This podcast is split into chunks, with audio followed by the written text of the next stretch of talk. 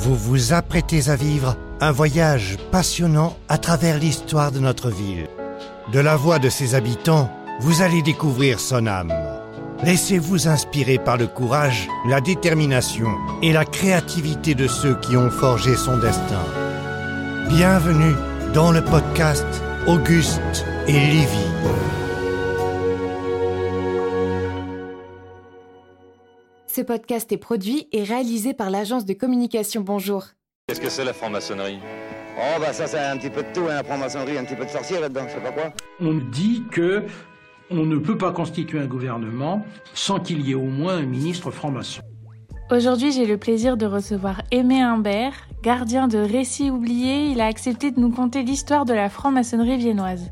Alors je vous invite à laisser de côté vos idées préconçues et embarquer avec nous dans un voyage fascinant au cœur de l'histoire politique et culturelle de notre ville. Alors me présenter, ça c'est assez facile, j'y arrive encore. Je m'appelle euh, Aimé Imbert, j'ai 90 ans. Bon, j'ai passé... euh, enfin, je suis à Vienne depuis 1962. D'accord. J'ai donc fait une grande partie de ma carrière professionnelle à Vienne. Et je m'occupais de, vitrage euh, dans une usine qui à l'époque s'appelait Soframir, mais qui n'existe plus maintenant. Moi, j'ai l'habitude de dire que je ne vais pas vous dire ce qu'est la maçonnerie, je vais vous dire ce qu'elle n'est pas. Parce qu'il il court tellement de bruit, de, de de- D'idées comment vous dites, des de- fake news des maintenant. fake news, Voilà. à fait. Vous voyez que je suis quand même dans le coup.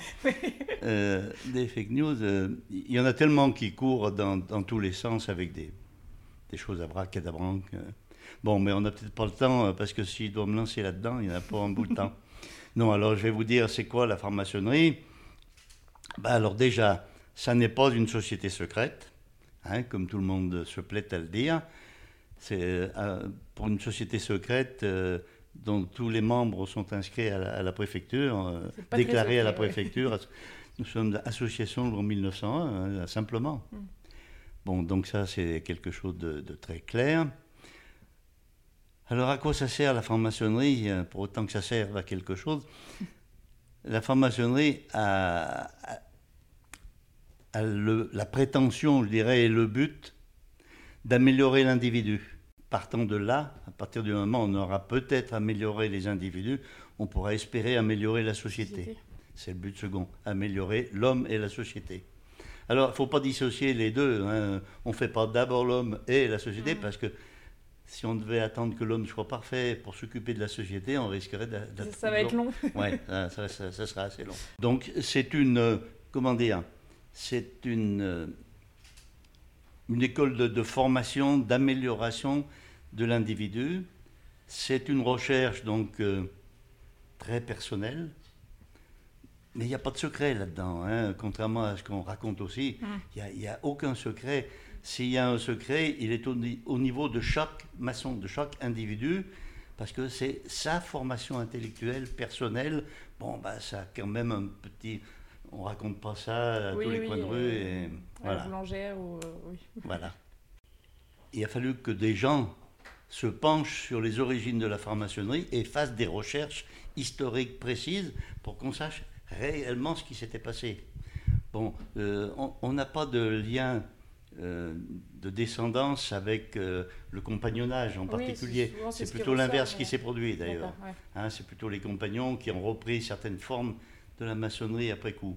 Non, non, on n'a rien à voir, il n'y a pas de lien établi entre la franc-maçonnerie euh, spéculative, telle Mm. qu'elle est actuellement, hein, avec les, les, les confréries euh, d'ouvriers du Le Moyen-Âge. compagnonnage de... Non, il n'y a pas du tout de, de- de liaison entre les deux.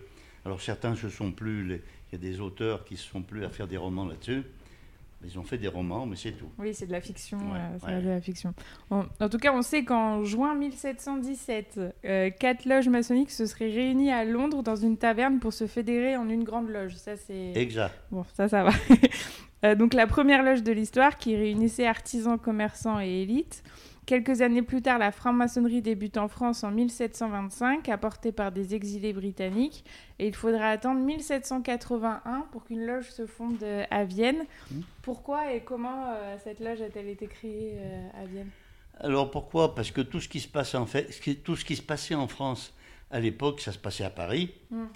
hein, qui était vraiment le, le- le centre névralgique de, de- du pays, j'allais dire de nation, il n'y avait pas de nation à l'époque, du pays. Et euh, comment la franc-maçonnerie est arrivée à Vienne Euh, Par deux, deux moyens essentiels, les commerçants et les militaires. Les commerçants qui se déplaçaient, euh, bon, qui venaient de Paris en province, et quand ils venaient en province, ils s'arrêtaient, ils avaient le temps de, de prendre des contacts. Les militaires aussi, il y a eu très très, très très rapidement, il y a eu des loges militaires. Bon, ben, dans leur ville de garnison, ben, ils ont fait souche, hein, ils ont bâti l'UOC, ils ont transmis ce qu'ils savaient de la maçonnerie. Ce qui est assez curieux, c'est que, malgré tout, c'est que le, le premier homme, enfin celui qu'on considère comme le créateur de la maçonnerie à, à Vienne, c'était un, un ouvrier, un artisan. Hein, il, était, euh, il était tourneur, il était luthier, il, était un peu- il travaillait le bois de, de façon un peu plus délicate que les, que les charpentiers. Et donc, ça semblerait vouloir dire que peut-être, peut-être, euh, il était originaire de, de la région de Grenoble. Alors, il est possible qu'il ait eu des contacts avec des maçons là-bas à Grenoble, mais ça, on ne le sait pas. Et ça- ensuite, quand il est venu s'installer à Vienne, bon, ben, il a transporté ça avec lui, quoi. D'accord. Voilà. Et donc, est-ce que ça a connu euh, un engouement tout de suite ou... Non, non, non. Non, non, ça a été assez pénible au début. Ils étaient. J'ai j'ai retrouvé le premier livre d'architecture. C'est une chance terrible pour un historien. Euh, le premier livre d'architecture, c'est-à-dire, ça n'est que le livre de procès-verbaux détenus. À chaque tenue, on rédige un procès verbal. Bon. Donc j'ai retrouvé ce bouquin qui date de 1781, bien sûr, et qui est déposé actuellement aux archives départementales à Grenoble. D'accord. Et euh, donc on sait euh, qu'il y avait, ils étaient, au départ, ils étaient une douzaine à peu près. Oui, et puis beaucoup, petit ouais. à petit, bah, ma foi, ils ont fait des adeptes, euh, ils ont initié d'autres d'autres personnes, etc. Enfin, à cette époque-là, on, on a peu de traces, très peu de traces, parce que c'était très inorganisé. La, la maçon- même toute la maçonnerie, la maçonnerie de- française, à cette époque-là, c'était la grosse pagaille. hein. Chacun faisait un petit Oui, peu ce qu'il voulait. de, de Non. Il n'y avait pas de, il y avait pas de centre directeur. Il a fallu attendre plus longtemps, exactement ben, en 1773, la création du Grand Orient. France. Alors à partir de ce moment-là, les, les choses ont été quand même un peu plus cadrées qu'elles ne l'étaient. euh, Auparavant. mais au départ, c'était une joyeuse pagaille. hein. Chacun faisait un petit peu ce qu'il voulait. Un, un gars qui avait euh, les moyens disait Ah, bah tiens, je vais me bâtir une loge. Hein, euh, Pourquoi Arvan- pas. Arventin ou à Saint-Julien-de-la-Molette, il n'y avait pas de problème. Il suffisait qu'il le dise et puis il le faisait. Quoi. Euh, Euh, quand on lit votre, euh, votre livre, on se rend compte que les francs-maçons viennois ont activement contribué à l'histoire de la ville. Euh, Il y en a beaucoup qui, avaient, euh, qui prenaient part à la municipalité à différents postes. Il y a eu la création d'un cercle démocratique en, démocratique, pardon, en 1874. Euh, on, on les a aussi entendus lors de débats sur la laïcité. Dans certaines luttes sociales également avec la, la grève des tisseurs en 1879. Est-ce que l'on peut tirer de ces, ces différents événements? Quel impact ont eu les, les, les francs-maçons dans, dans la, la société viennoise en fait à, à l'époque? Je n'ai pas fait de, de statistiques, mais si on regarde, euh, même de- depuis les débuts, les, les maçons se sont impliqués dans, dans la, vie, euh, la vie de la cité, Mm. hein, à différents niveaux, à différents titres, mais ils se sont impliqués. Et si on regarde le petit nombre de maçons qu'il y avait à Vienne par rapport à ce qu'ils ont fait, Oui, euh, on se rend compte qu'ils ont, ils ont eu une action quand même relativement importante. Oui, tout à fait. Il y a, on, on reconnaît des, beaucoup de noms de rues à Vienne euh, dans votre livre. Joseph Brenier, Lucien Hussel, Camille Jouffret. Euh, J'ai écrit euh, d'ailleurs une petite plaquette. euh, je fais partie des a- l'association Les Amis de Vienne. Oui, d'accord. Vous connaissez? Bon. Mm. et, et ils ont consacré un de leurs bulletins. Vous savez, ils sortent tous les trois mois un Oui, bulletin. oui, oui. Ils ont consacré un de leurs bulletins à, à mes écrits savants. Euh, je leur ai fait une balade maçonnique à Vienne. Ah, super. où on traverse tout Vienne, on se balade dans tout Vienne en n'utilisant que des rues qui portent des noms de maçons. Alors, ça en fait quand même quelques-unes. Oui, ça fait un, un beau tour de la ville. Ouais, ça fait un beau tour de ville. Et donc effectivement, on se rend compte que c'était des gens qui étaient euh, impliqués euh, dans leur ville euh, bah, personnellement, dans des débats aussi euh, d'actualité, qui n'hésitaient pas à prendre la parole et à se positionner. Bien sûr, oui. certains ont, ont tenu des, des fonctions municipales importantes. certains ont été maires de Vienne même. ils ont participé très, très, lar- très largement et, et de plus en plus parce que petit à petit, si les, si les premiers maçons de 1780 étaient des gens très simples, des, des ouvriers, Oui, hein, oui. Euh, D'ailleurs, il- euh, la loge était dans le quartier Saint-Martin, vous voyez, en bas, le long de la Gère. là, hein. oui. Donc, on euh, voit ouais. de- d'où il venait. Petit à petit, ça s'est quand même embourgeoisé.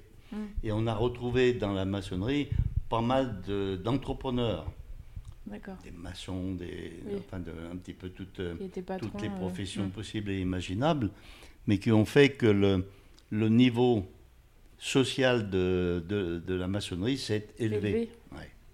Et donc ces gens-là, il est normal que ces gens-là aient eu accès à des fonctions officielles, soit dans la municipalité, soit dans des, des Oui, oui. associations. euh. Quelques années euh, plus tard, il y a eu une période euh, très sombre pour la France et rude pour la franc-maçonnerie, qui est la Seconde Guerre mondiale. Euh, la franc-maçonnerie a alors été interdite et persécutée, donc tant par le gouvernement français que par les forces allemandes. Comment est-ce que ça s'est passé à Vienne? Comme partout, ça s'est assez mal passé.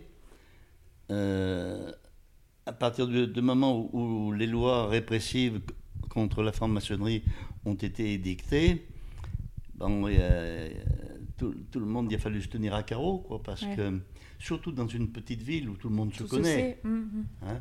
Euh, actuellement, il y a 30 000 habitants, je crois, à Vienne. à l'époque, il y en avait 10 000. Oui, donc les c'était, informations, voyez, bon. ouais, ça va Et donc tous- tous les gens se, se connaissaient plus ou moins. Donc ça a été, euh, ça a été une, période très difficile. Il y a eu, il y a eu bon déjà la, la spoliation des biens. Mm. À cette époque-là, là, on avait déjà le, le temple là, qui est dans la montée de Coupe Jarret, c'est un peu plus loin. Oui. Et euh, il a été réquisitionné. Et euh, bien sûr, comme ça devait se passer, il a été pillé allègrement. Et, et laissé, quand ils l'ont quand ils l'ont rendu en 44, euh, il restait les murs et le toit, quoi. Ouais, super. À peu près d'aplomb, ouais. Pour le restant. euh. Donc, alors, ce qui s'est passé, c'est que très rapidement, les maçons se sont engagés dans la résistance. Ce qui fait que, bon, certains y ont, y ont laissé leur vie.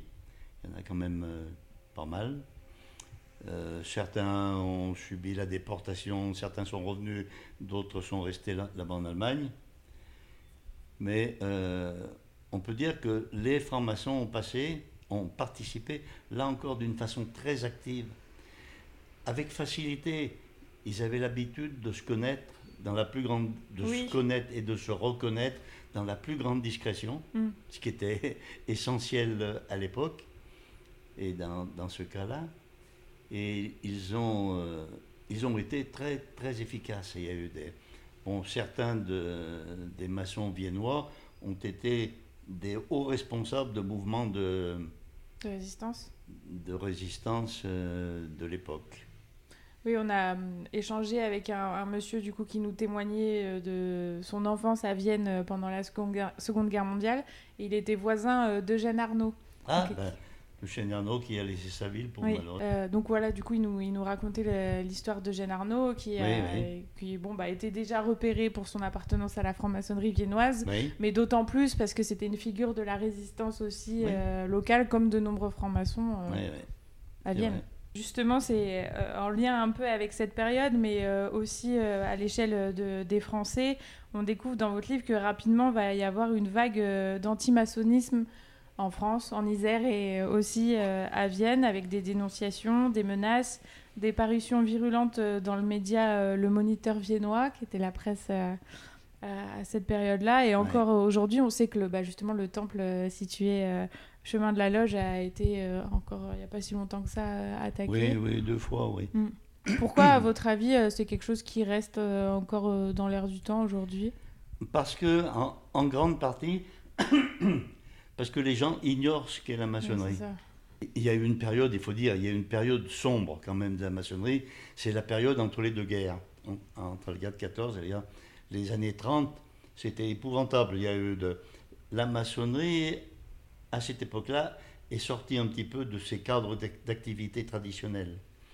Euh, D'autant plus qu'il était dit, il est dit dans, dans- dans les règlements euh, de tout temps de la maçonnerie qu'il ne doit pas y avoir en loge de discussions politiques ou religieuses. D'accord. Bon, or là, la politique a envahi les temples. Hein, te- à une certaine époque, euh, les obédiences maçonniques recommandaient presque à leurs adeptes de, de s'engager en politique, Ah oui. carrément. hein. Il y a eu, alors, ça a été l'époque, c'était, c'était vraiment une époque très trouble. Ça a été l'époque des, des scandales, le scandale Stavisky et compagnie, etc., où certains maçons ont été impliqués.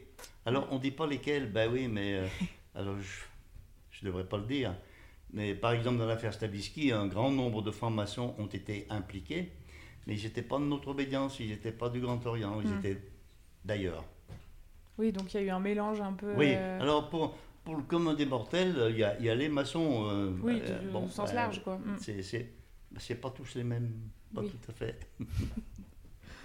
euh, selon vous, quels sont les, les engagements partagés? Qu'est-ce qui fait que l'on que l'on devient franc-maçon? D'abord, on- euh, ah, je ne sais pas par où il faut commencer. Euh, il faut d'abord avoir le souci de soi-même et le souci des autres. De soi-même parce que, je le disais au début, la maçonnerie propose, je dirais pas, c'est pas une école de formation, c'est pas une école la maçonnerie. Euh, si le maçon s'améliore, c'est qu'il a fait l'effort, lui, de s'améliorer. Mm. C'est un travail personnel, mais qui se passe au sein d'un groupe. Oui. Mais ce groupe, c'est pas des enseignants, c'est pas des... Non, de c'est l'échange, ceux, euh, ils sont là pour assister, pour aider, pour conseiller, pour partager. Voilà, ils participent à la formation, mais c'est pas eux qui font la formation, Mm. c'est de l'auto-formation, la maçonnerie. À quoi ça, euh, ça ressemble une, euh, une réunion euh, maçonnique? Est-ce que ça se déroule toujours de la même façon? Toujours. que- toujours? Il y a en, en maçonnerie euh, des rituels.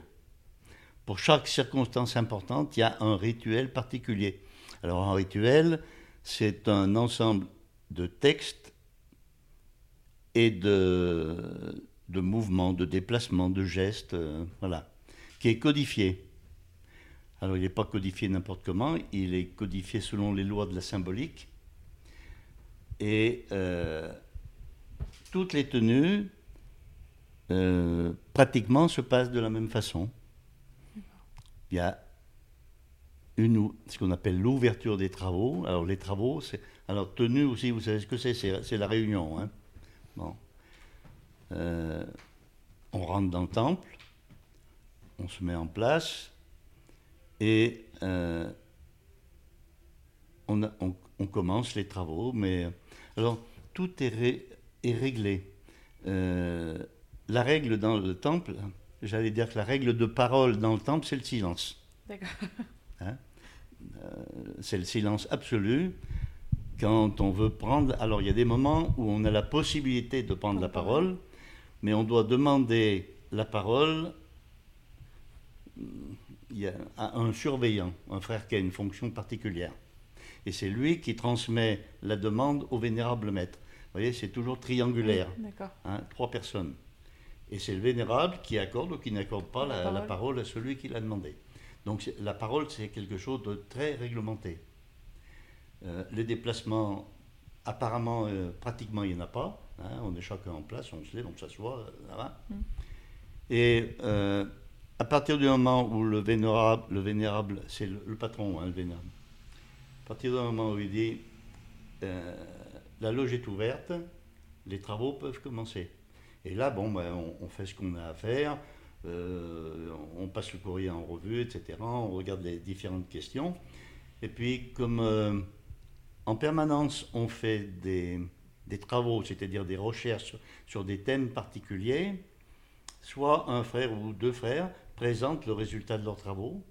Hein, on leur a poser une question, ils répondent à cette question à leur façon. Et une fois que la présentation était faite, on débat.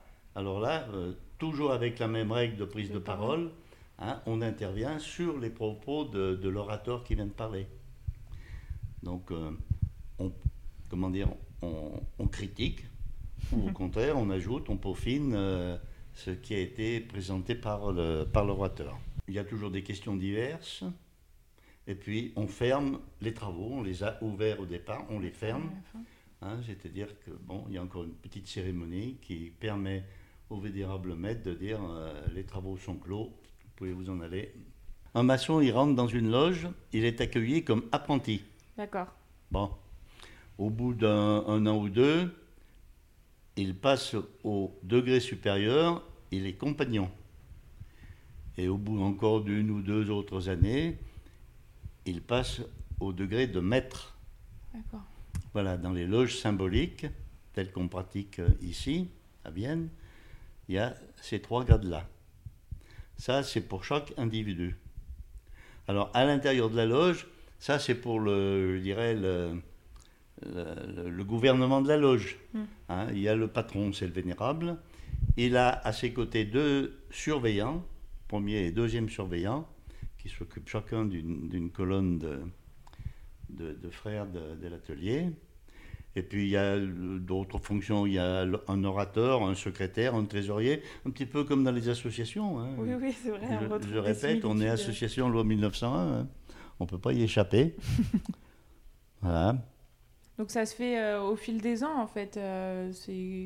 Alors, le, le passage du apprenti compagnon au maître, oui, ça se fait au fil du temps. Avec l'expérience. euh, Le- les, les postes que je viens de citer, on est élu pour un an, Ah, d'accord. Ok. renouvelable deux fois, c'est-à-dire trois ans maximum. D'accord. Au bout de, au bout de trois ans, ça doit, ça doit Ça changer change. obligatoirement. Et tous ces. Alors, on les appelle des officiers, hein, par rapport aux, aux autres Pékin. Euh, ces officiers sont élus.